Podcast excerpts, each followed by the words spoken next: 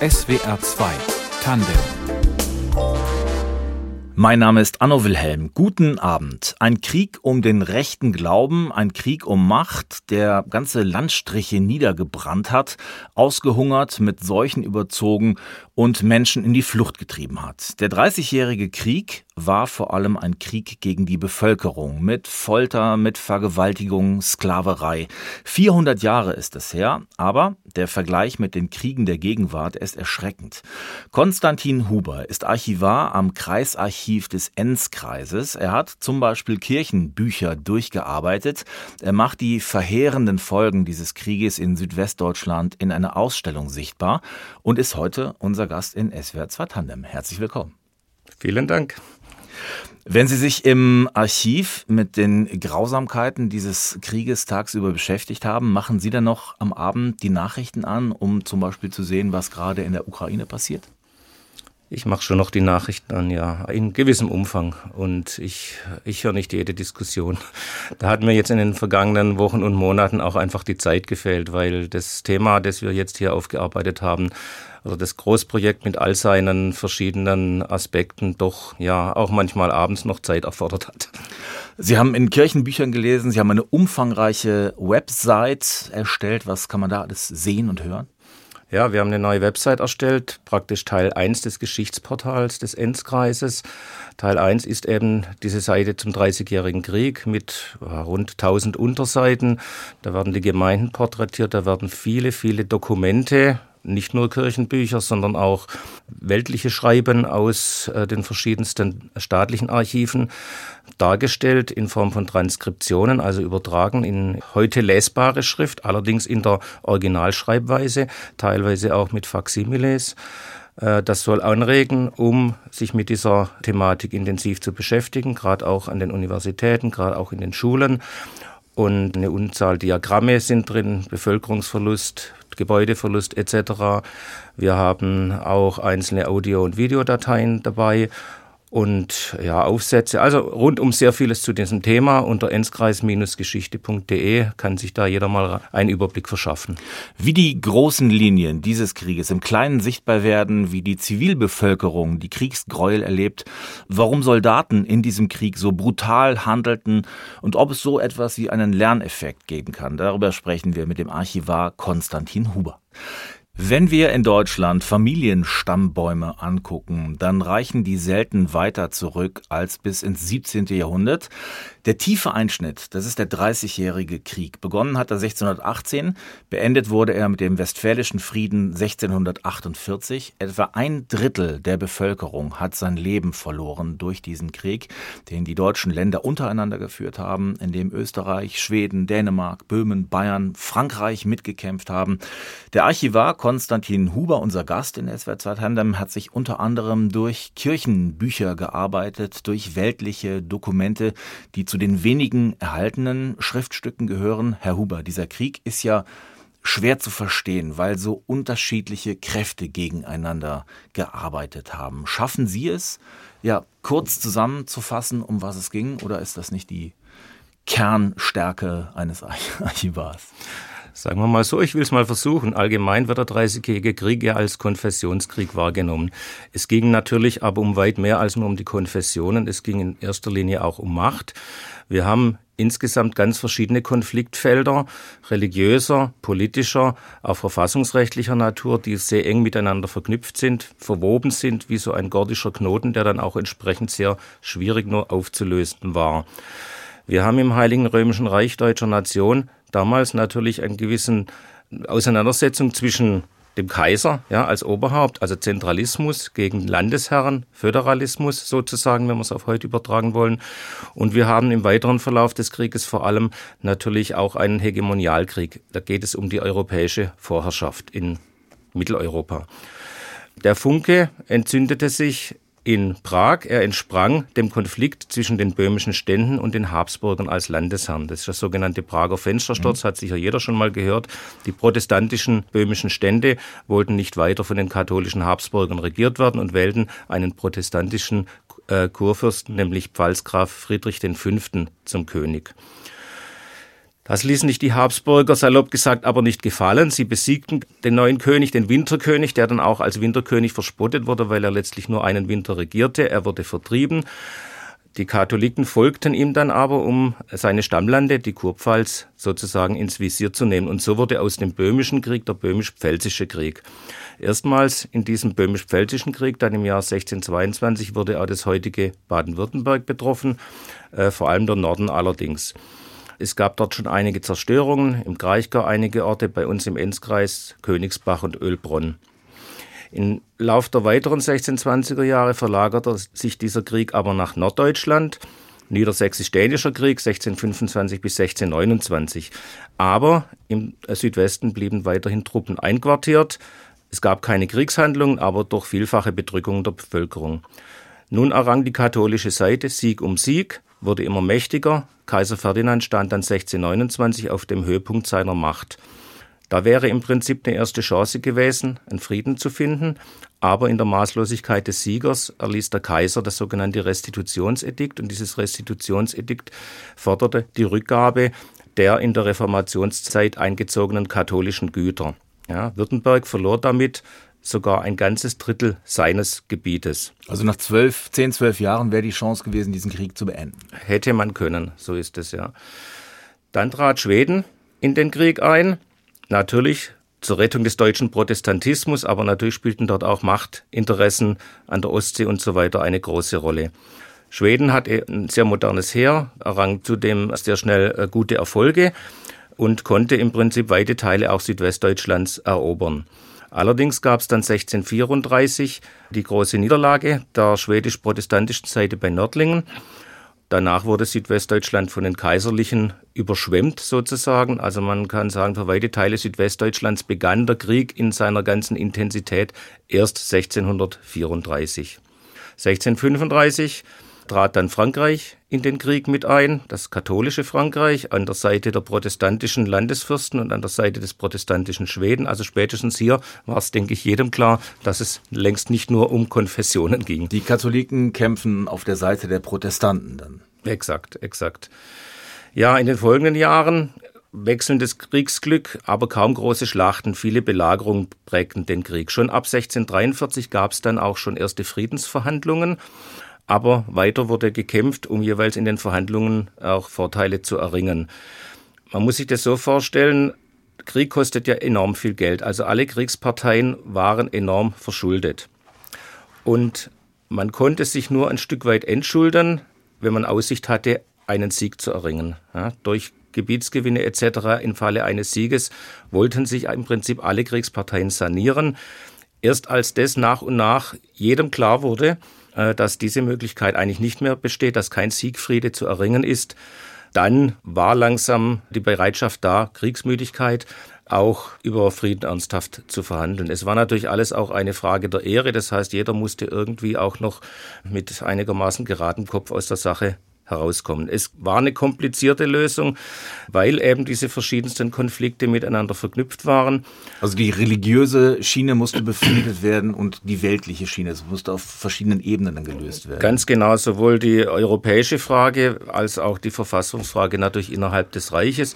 Und letztlich gelang das auch nur, weil man dann die einzelnen Themen separat auch verhandelt hatte, auch an verschiedenen Verhandlungsorten. Also man trennte die Konfliktfelder und damit gelang es dann nach Jahren äh, schließlich zum Frieden zu kommen. Sie sind 1963 geboren. Wie hat denn Ihr Interesse für diesen Krieg begonnen?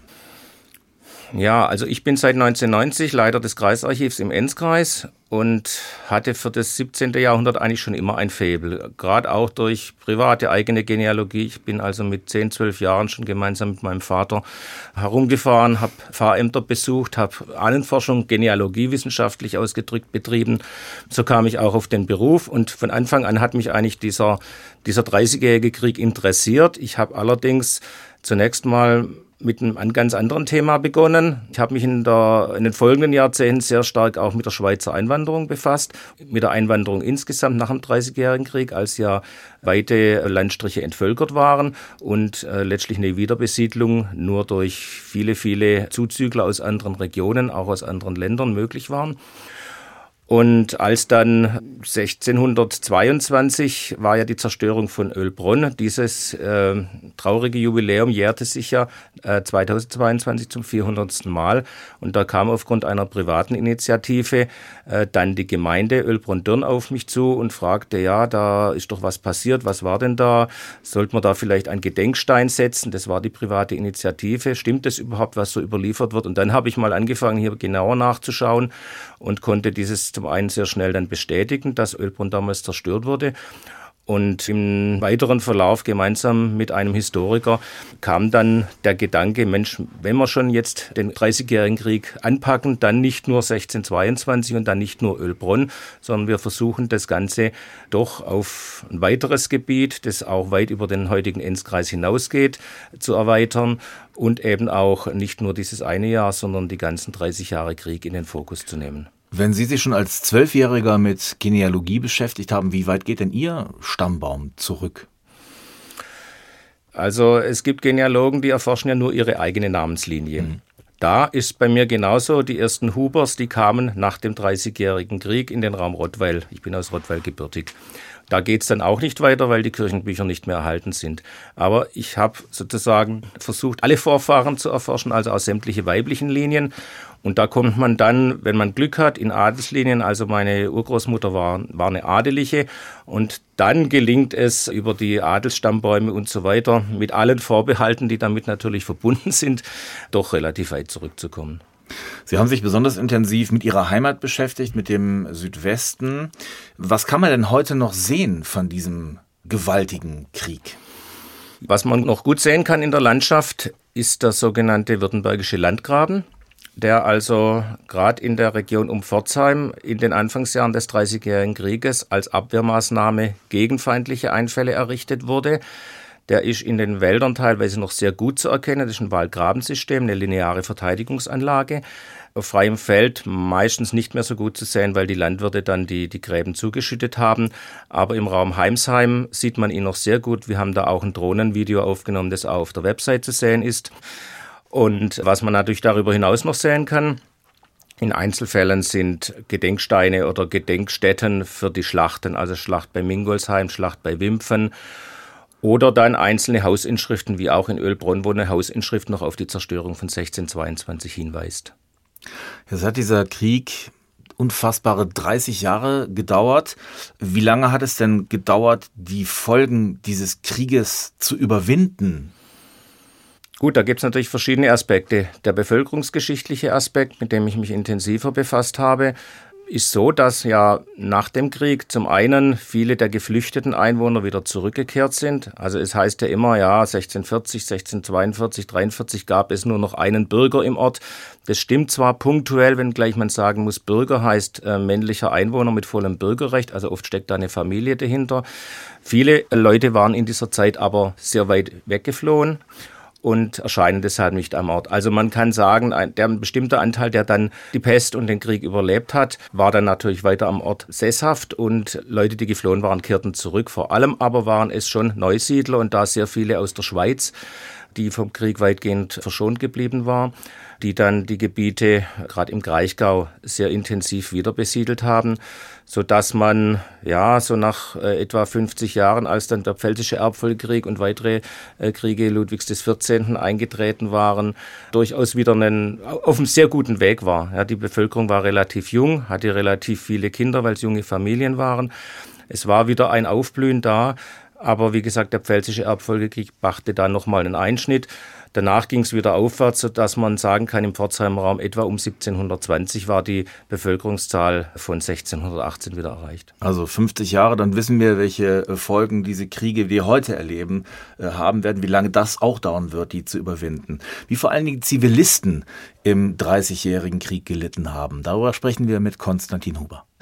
Herr Huber, die wenigsten Menschen sind in diesem Krieg auf dem Schlachtfeld gestorben. Die meisten waren Zivilisten. Sie starben durch Gewalt, Hunger, Seuchen. Sie starben auf der Flucht.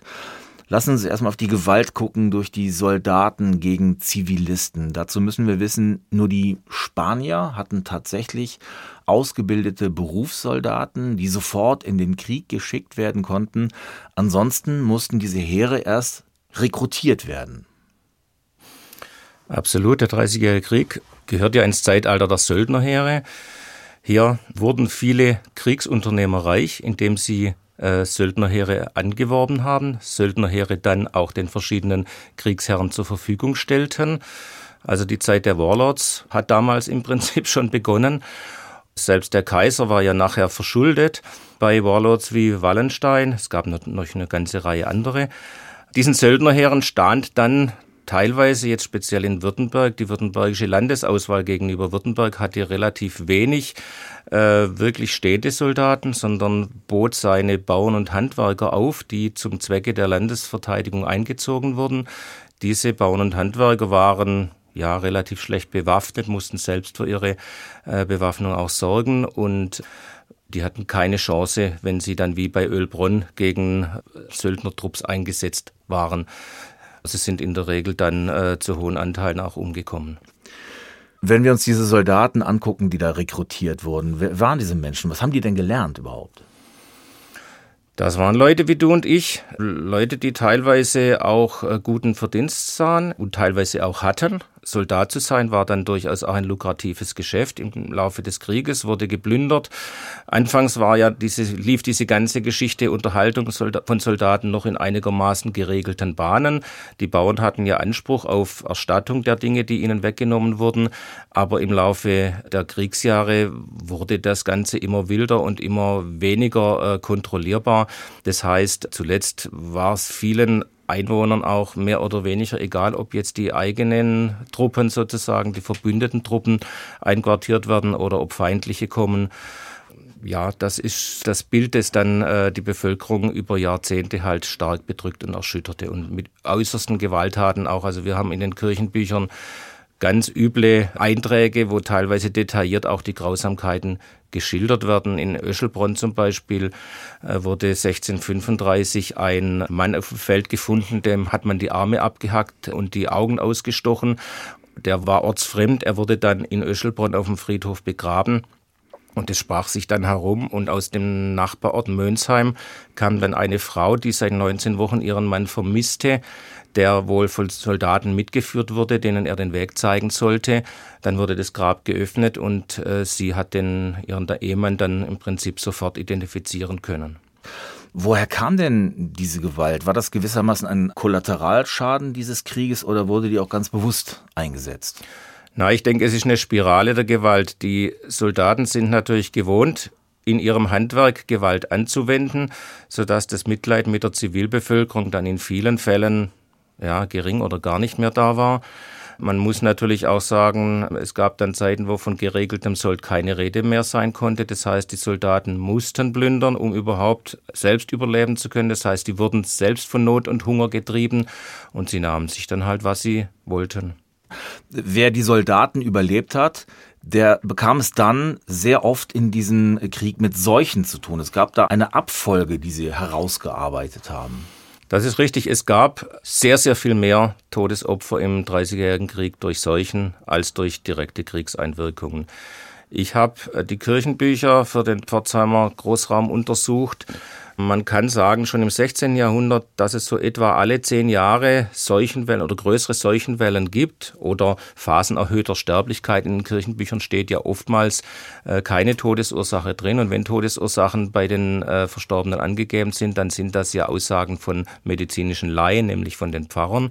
Aber diese etwa zehnjährigen Seuchenzüge verdichten sich dann im Dreißigjährigen Krieg. Also zwischen 1618 und 1648 konnte ich von Pforzheimer Raum neun Phasen erhöhter Mortalität, erhöhter Sterblichkeit feststellen. Das war eine erste Phase 1622, vermutlich eine Ruhrepidemie. Man findet auch immer wieder Hinweise, dass Epidemien von Soldaten eingeschleppt wurden. Und weitergetragen. Das ist wahrscheinlich auch da so gewesen. Dann haben wir 1626, 27 eine relativ hohe Sterblichkeit. Das ist höchstwahrscheinlich die Pest im medizinischen Sinne gewesen. 1629, 30 haben wir wieder eine etwas kleinere, aber auch erhöhte Welle. Da haben wir äh, Fleckfieber und auch wieder Ruhr. Und äh, wir haben dann die große Welle, das sind eigentlich zwei Wellen, ich fasse sie aber zu einer zusammen, 1634, 35, ebenso wie 35, 36, dann nochmal massiver, äh, mit Sicherheit Pest im heutigen Sinne. wo dann wirklich ganze Familien ausgestorben sind. Viele Familiennamen sind dann äh, gänzlich in den Ortschaften verschwunden. Man kann sich das kaum vorstellen, was für immense Sterbezahlen in diesen Jahren dann zu verzeichnen sind. Und wie es dann so schön im Ensinger Kirchenbuch heißt, was vor einem Jahr die Pestilenz übrig gelassen, hat nun der Hunger tapfer hernachgeholt. Also auf die Pest folgte der Hunger. Die Feldbestellung war nicht mehr möglich. 1634, sagte ich schon, hat das kaiserliche Heer die Region oder Südwestdeutschland überschwemmt. Alles niedergebrannt viel niedergebrannt. Oftmals findet man auch, dass Soldaten beim Abzug den Wein, den, den sie selber nicht trinken konnten, noch haben aus den, Wässern, aus den Fässern rauslaufen lassen, hm. äh, haben also viel verdorben, damit es auch nicht in, in die Hände des Feindes fällt etc. Also im weitesten Sinne verbrannte Erde. Also es ist nichts mehr da, es sind keine Menschen mehr da, keine Nahrungsmittel, keine Hoffnung und dann flüchten Menschen. Wohin flüchten die, wenn es auch woanders eigentlich nichts mehr gibt? Wer sich's leisten konnte, ging etwas weiter entfernt zu Verwandten. Also speziell die Oberschicht hatte da oftmals bessere Möglichkeiten. Also man hat's immer, hört es immer wieder von Pfarrern, die ja selber die Kirchenbücher geschrieben haben. Ich war bei meinem Vetter in so und so, also etwas weiter entfernt. Insofern bessere Überlebenschancen. Ansonsten muss man sich das vorstellen, dass die Leute hungernd äh, umhergezogen sind, ja, hungernd, bettelnd umhergezogen sind. Viele in die Städte, in, sind in die Städte geflohen, hinter die äh, Mauern, die vermeintlich Sicherheit gaben. Durch die beengten äh, Wohnverhältnisse und schlechten äh, hygienischen Verhältnisse sind sie dann dort erst recht an der Pest wie die, wie die Fliegen sozusagen verstorben. Man hat hi viele Hinweise auf Notnahrung, also die Leute haben Hunde, haben Katzen, haben Esel, haben Pferde gegessen, haben sogar bestattete Tiere ausgegraben, sich von Aas ernährt. Es gibt auch immer wieder Hinweise auf Kannibalismus im Dreißigjährigen Krieg. Ich konnte jetzt für den Großraum Pforzheim in einen Fall der in diese Richtung zeigt, feststellen, da wurde in Großsachsenheim bei Vaihingen ein 18-jähriger äh, junger Mann, Sebald Bumüller hieß der, der hat ein Bettelmägdlein in sein Haus gebracht, wie es im Kirchenbuch heißt, mit der Absicht, selbiges äh, zu töten und zu essen. Und als er ihm dann wohl mit, der, äh, mit dem Rebmesser die Gurgel durchschneiden wollte, hat das Mädchen dann geschrien und eine Nachbarin äh, kam zu Hilfe und konnte das dann erretten auf diese Art und Weise. Der junge Mann wurde dann aber, wie es so schön heißt, weil er selber halben tot war, nicht weiters angefochten und äh, ist dann selber auch verstorben. Wie Konstantin Huber, unser Gast in SWR 2 Tandem, diese Dokumente durchgearbeitet hat, wie er seinen Beruf versteht, darüber sprechen wir. Herr Huber, was hat Sie denn an der Arbeit des Archivars interessiert? Sie sind Diplomarchivar. Mich hat von früh auf die Geschichte interessiert. Also der Geschichtsunterricht, den fand ich schon immer furchtbar spannend. Dann kam die eigene Familienforschung, die Genealogie dazu. So kam ich dann äh, zunächst mal ins Stadtarchiv meiner Heimatstadt Rottweil. Ich war begeistert von der Wissensfülle, die der dortige Stadtarchivar hatte und das hat mich einfach fasziniert, sodass in mir dann der Berufswunsch des Archivars ja schon relativ früh entstanden ist. Sie sind 1990 nach Pforzheim gekommen, in den Enzkreis. Warum sind Sie so lange geblieben? Das ist ja ein ganzes Berufsleben. Das ist ein ganzes Berufsleben, da haben Sie recht.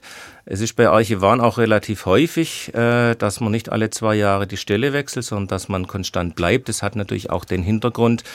Ich meine, ich habe jetzt 30 Jahre im Pforzheimer Raum zugebracht und mich 30 Jahre lang oder über 30 Jahre lang mit dem Pforzheimer Raum historisch beschäftigt.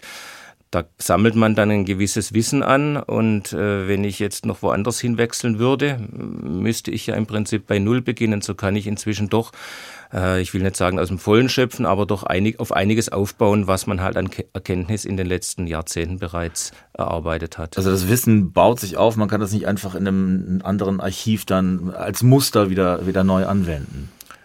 Die Arbeitsmethodik natürlich schon, aber die Inhalte und die Besonderheit und den Enzkreis macht ja auch diese historische Vielfältigkeit aus. Der Enzkreis ist halb württembergisch, halb badisch, hat auch noch reichsritterschaftliche Einsprengsel. Also er ist ein sehr vielfältiger Kreis, auch in landschaftlicher Hinsicht. Also einfach auch ein schöner, schöner Arbeitsplatz. Jetzt stellt man sich Archivarinnen und Archivare oft in staubigen Kellern vor, als einsame Schattenexistenzen. Was stimmt an dem Bild?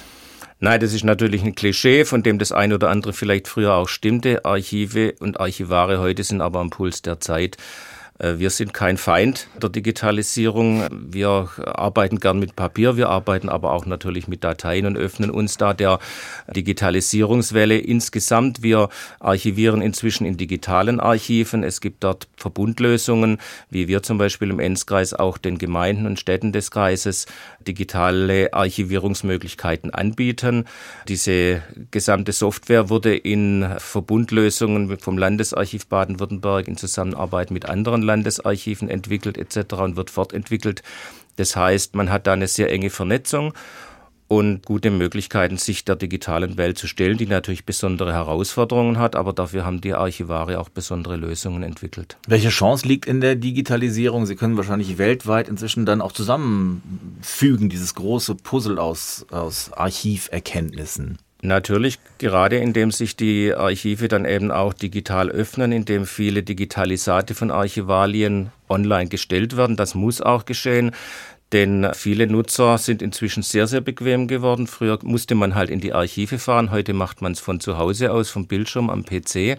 Und die Gefahr besteht natürlich immer, was der Nutzer dann über einen PC im Internet nicht findet, ja, dann, dann sucht er die Archive auch nicht mehr auf. Das heißt, der konkrete Besuch, der physische Besuch, der wird seltener bei Ihnen. Der wird seltener. Sie haben sich als Archivar mit, mit den sogenannten Ego-Dokumenten beschäftigt. Was sind das für Dokumente? Wer schreibt da? Mit, mit welcher Absicht? Also auf die Ego-Dokumente ist man natürlich in der historischen Forschung besonders scharf. Im Gegensatz zur großen Masse der sonstigen Dokumente, die man hat, äh, sind es ja persönliche Lebensaufzeichnungen, persönliche Erfahrungen von, von Leuten, die ähm, Kriegserlebnisse hatten und diese auch aufgeschrieben haben. Die meisten amtlichen Schreiben, die es sonst gibt, äh, da schreibt halt die Zentralverwaltung an die Regionalverwaltung oder die Regionalverwaltung an die Gemeinde oder da geht es dann hin und her und um verschiedene Themen. Aber die ganze Lebenswirklichkeit, die wird halt insbesondere in diesen Ego-Dokumenten sehr deutlich.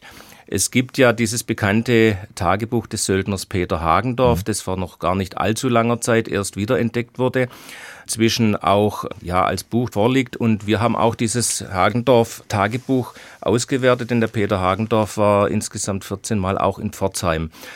Da ist allerdings in, äh, nicht allzu viel Emotionales drin. Also Peter Hagendorf beschreibt seinen Weg als Söldner über 25 Jahre, glaube ich, sehr sachlich und sehr nüchtern. Es gibt auch andere Dokumente, Beispielsweise haben wir den Erfahrungsbericht des äh, Knittlinger Dekans Ulrich Nikolai. Knittlingen wurde 1632 zerstört. Nikolai, der Pfarrer, wurde damals entführt von kaiserlichen Truppen, die ihn wochenlang mit sich schleppten, um Lösegeld von ihm zu erpressen. Und da schreibt er minutiös genau im Nachhinein auf, wie er sich in Todesangst befand, weil er immer in Gefahr war oder es wurde ihm immer angedroht, dass er im Rhein ersäuft wird etc., hingerichtet wird. Er war in ständiger Todesangst und schließlich konnte ihm bei Straßburg dann die Flucht gelingen und so konnte er sich dann zu seinem Bruder nach Tübingen letztlich wieder durchschlagen. Das ist ein sehr interessanter Bericht, der um die 20 äh, Seiten auch füllt, auch auf unserer Homepage in Bild und Text und wie, äh, wiedergegeben. Wie, wie beschreibt er seine, seine inneren Not? Vieles ist natürlich konfessionell. Ja, also er äh, beschreibt sich natürlich als wackeren Protestanten, dem immer wieder der Übertritt zum Katholizismus sozusagen angeboten, ja eingefordert wird. Ja. Er sagt immer, er wolle lieber tot sein, bevor er katholisch werde. Es wurde ihm dann als es mal wieder darum ging, dass er hingerichtet wurde, ein kalvinischer Feldprediger zur Seite gestellt. Den wollte er aber auch nicht haben, weil er als Lutheraner wollte natürlich keinen Calvinisten, der ihm sozusagen die Sterbebegleitung bietet. Ein großer Schwerpunkt dieses Erlebnisberichtes liegt natürlich auf dieser konfessionellen Seite. Wie leicht oder schwer ist es, diese Dokumente zu lesen? Die Schrift ist natürlich ein Hindernis, für uns Archivare natürlich weniger, weil wir das gelernt haben. Es ist natürlich eine besondere Herausforderung, sich durch den komplexen Satzbau der Barockzeit durchzuarbeiten. Sie müssen sich vorstellen, Sätze sind nicht wie heute vielleicht zwei, drei, vier Zeilen umfassend, sondern die können mal eine ganze Seite lang gehen. Und man muss sich dann äh, die verschiedenen Begriffe dann zusammensuchen. Das Verb kommt dann irgendwann ganz am Schluss. Also es ist nicht immer ganz leicht wenn man die Dinge manchmal auch laut vor sich ausspricht, erleichtert das das Verständnis schon sehr. Viele Texte sind natürlich auch mit vielen, vielen Fremdwörtern, insbesondere aus dem Lateinischen, durchsetzt. Da muss man sich manchmal erst dann kundig machen, was dahinter steckt. Und viele Begriffe gibt es natürlich heute auch nicht mehr. Die sind dann auch nochmal schwer zu verstehen. Herr Huber, wenn Sie aus unserer heutigen Perspektive diese 400 Jahre zurückblicken, was beeindruckt Sie am meisten?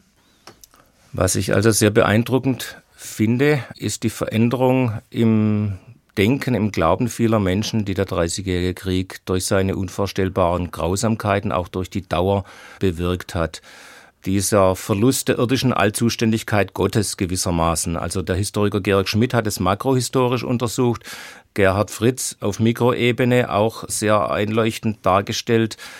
Bislang war es ja immer so, der Krieg galt als Strafe Gottes, genauso wie Seuchen als Strafe Gottes galten. Und diese rein religiöse Deutung des Krieges wird nun säkularisiert, wird in Frage gestellt. Es gibt viele, viele Menschen, die sagen, es ist sicher, dass kein Gott ist. Ja, also diese, dieser klare Zweifel, dieses Abwenden. Wir haben auch beispielsweise in Ensingen einen Mann, der das letzte, das letzte Abendmahl praktisch verweigert, ja, auf dem Sterbebett. Und sowas hat wirklich eine Veränderung bewirkt im Denken vieler Leute, zumindest tiefe Glaubenszweifel. Manche haben auch speziell nochmal die Hoffnung an Gott verstärkt, aber bei vielen sind doch diese Zweifel sehr stark geblieben. Und als man dann die pfälzischen Erbfolgekriege einige Jahrzehnte später schon hatte, wurde die Schuldfrage schon anders beantwortet. Da war also der französische König der Aggressor, der Schuldige am Krieg und nicht mehr Gott, der die Menschen straft. Also die Verantwortung wird dem Menschen übertragen im Denken. Drei Jahrzehnte lang sind da Großmächte aufeinander losgegangen. Woher kam diese Energie, das über einen solchen Zeitraum durchzuhalten und immer wieder neu, neu zu befeuern? Naja, es war der zum einen jeweils die Maßlosigkeit der Sieger. Es gab ja verschiedene Kriegsabschnitte, die dann auch von verschiedenen äh, Kriegsparteien dominiert wurden, die Maßlosigkeit der Sieger und eben auch diese Vermischung der verschiedenen Kriegsursachen, Verfassungskrieg, Territorialkrieg und eben Konfessionskrieg. Nur wenn man diese Stränge voneinander äh, lösen kann und einzeln verhandeln kann, so gelang es dann schließlich im Westfälischen Frieden äh, letztlich auch zu einem Frieden, der dann auch von einiger Dauer war, zu kommen. Was wir nicht rausgelernt haben aus dem Dreißigjährigen Krieg ist, keinen Krieg mehr zu führen. Es werden weiter Kriege geführt. Gibt es denn sowas wie einen Lerneffekt aus diesem, aus diesem, ich, ich versuche das Wort zu finden, aus diesem epochalen Krieg? Im Prinzip denke ich, das ist genau diese, diese Frage. Man muss die verschiedenen Ursachen, die verschiedenen Konfliktfelder voneinander lösen. Man muss einzeln darüber verhandeln. Politik Machtgebietsansprüche sind in der Regel auch verhandelbar. Ja, wenn es aber darum geht, welche Religion ist die richtige, also wenn es um die Wahrheit geht, ja, speziell bei Offenbarungsreligionen, ist es einfach nicht möglich, dann einen sinnvollen Konsens zu finden. Das geht dann nur über die Toleranz. Es ist ein Stück weit im Westfälischen Frieden gelungen, wo man dann gesagt hat, okay, Religionsfriede von 1555 aus Augsburg wird jetzt noch erweitert, indem man die Calvinisten mit reinnimmt. Andere Gruppen, wie zum Beispiel die Wiedertäufer, sind nach wie vor ausgeschlossen. Aber es gab da eine gewisse Akzeptanz, eine gewisse Toleranz der anderen Religionen. Man muss diese Konfliktfelder voneinander trennen. Dann kann es vielleicht gelingen oder eher gelingen, dann letztlich auch zu einem dauerhaften Frieden zu kommen. Also der Aufruf zum Rationalen, trennt die Dinge voneinander, löst sie, löst sie einzeln. Im Prinzip ja. Sterben und Leben. Der Dreißigjährige Krieg zwischen Oberrhein, Schwarzwald und Kraichgau. So heißt die Ausstellung unseres Gastes Konstantin Huber im Kreisarchiv des Enzkreises im Landkreisamt in Pforzheim. Sie haben auch eine Webseite, eine große Webseite mit vielen Dokumenten, hörbar, lesbar. Sagen Sie die Adresse uns gerade nochmal www.enzkreis-geschichte.de. Und wenn Sie mehr lesen wollen über den Dreißigjährigen Krieg und auch ein bisschen Zeit investieren wollen, dann können Sie das Buch des Politikwissenschaftlers Herfried Münkler lesen. Der Dreißigjährige Krieg, europäische Katastrophe, deutsches Trauma. Das hat allerdings ein paar Seiten. Vielen Dank an unseren Gast, Konstantin Huber. Herzlichen Dank meinerseits, dass ich hier sein durfte. Redaktion der Sendung Rudolf Linzen, Musik Tristan Reiling, in der Technik Rudyard Hasel. Mein Name ist Arno Wilhelm. Schönen Abend.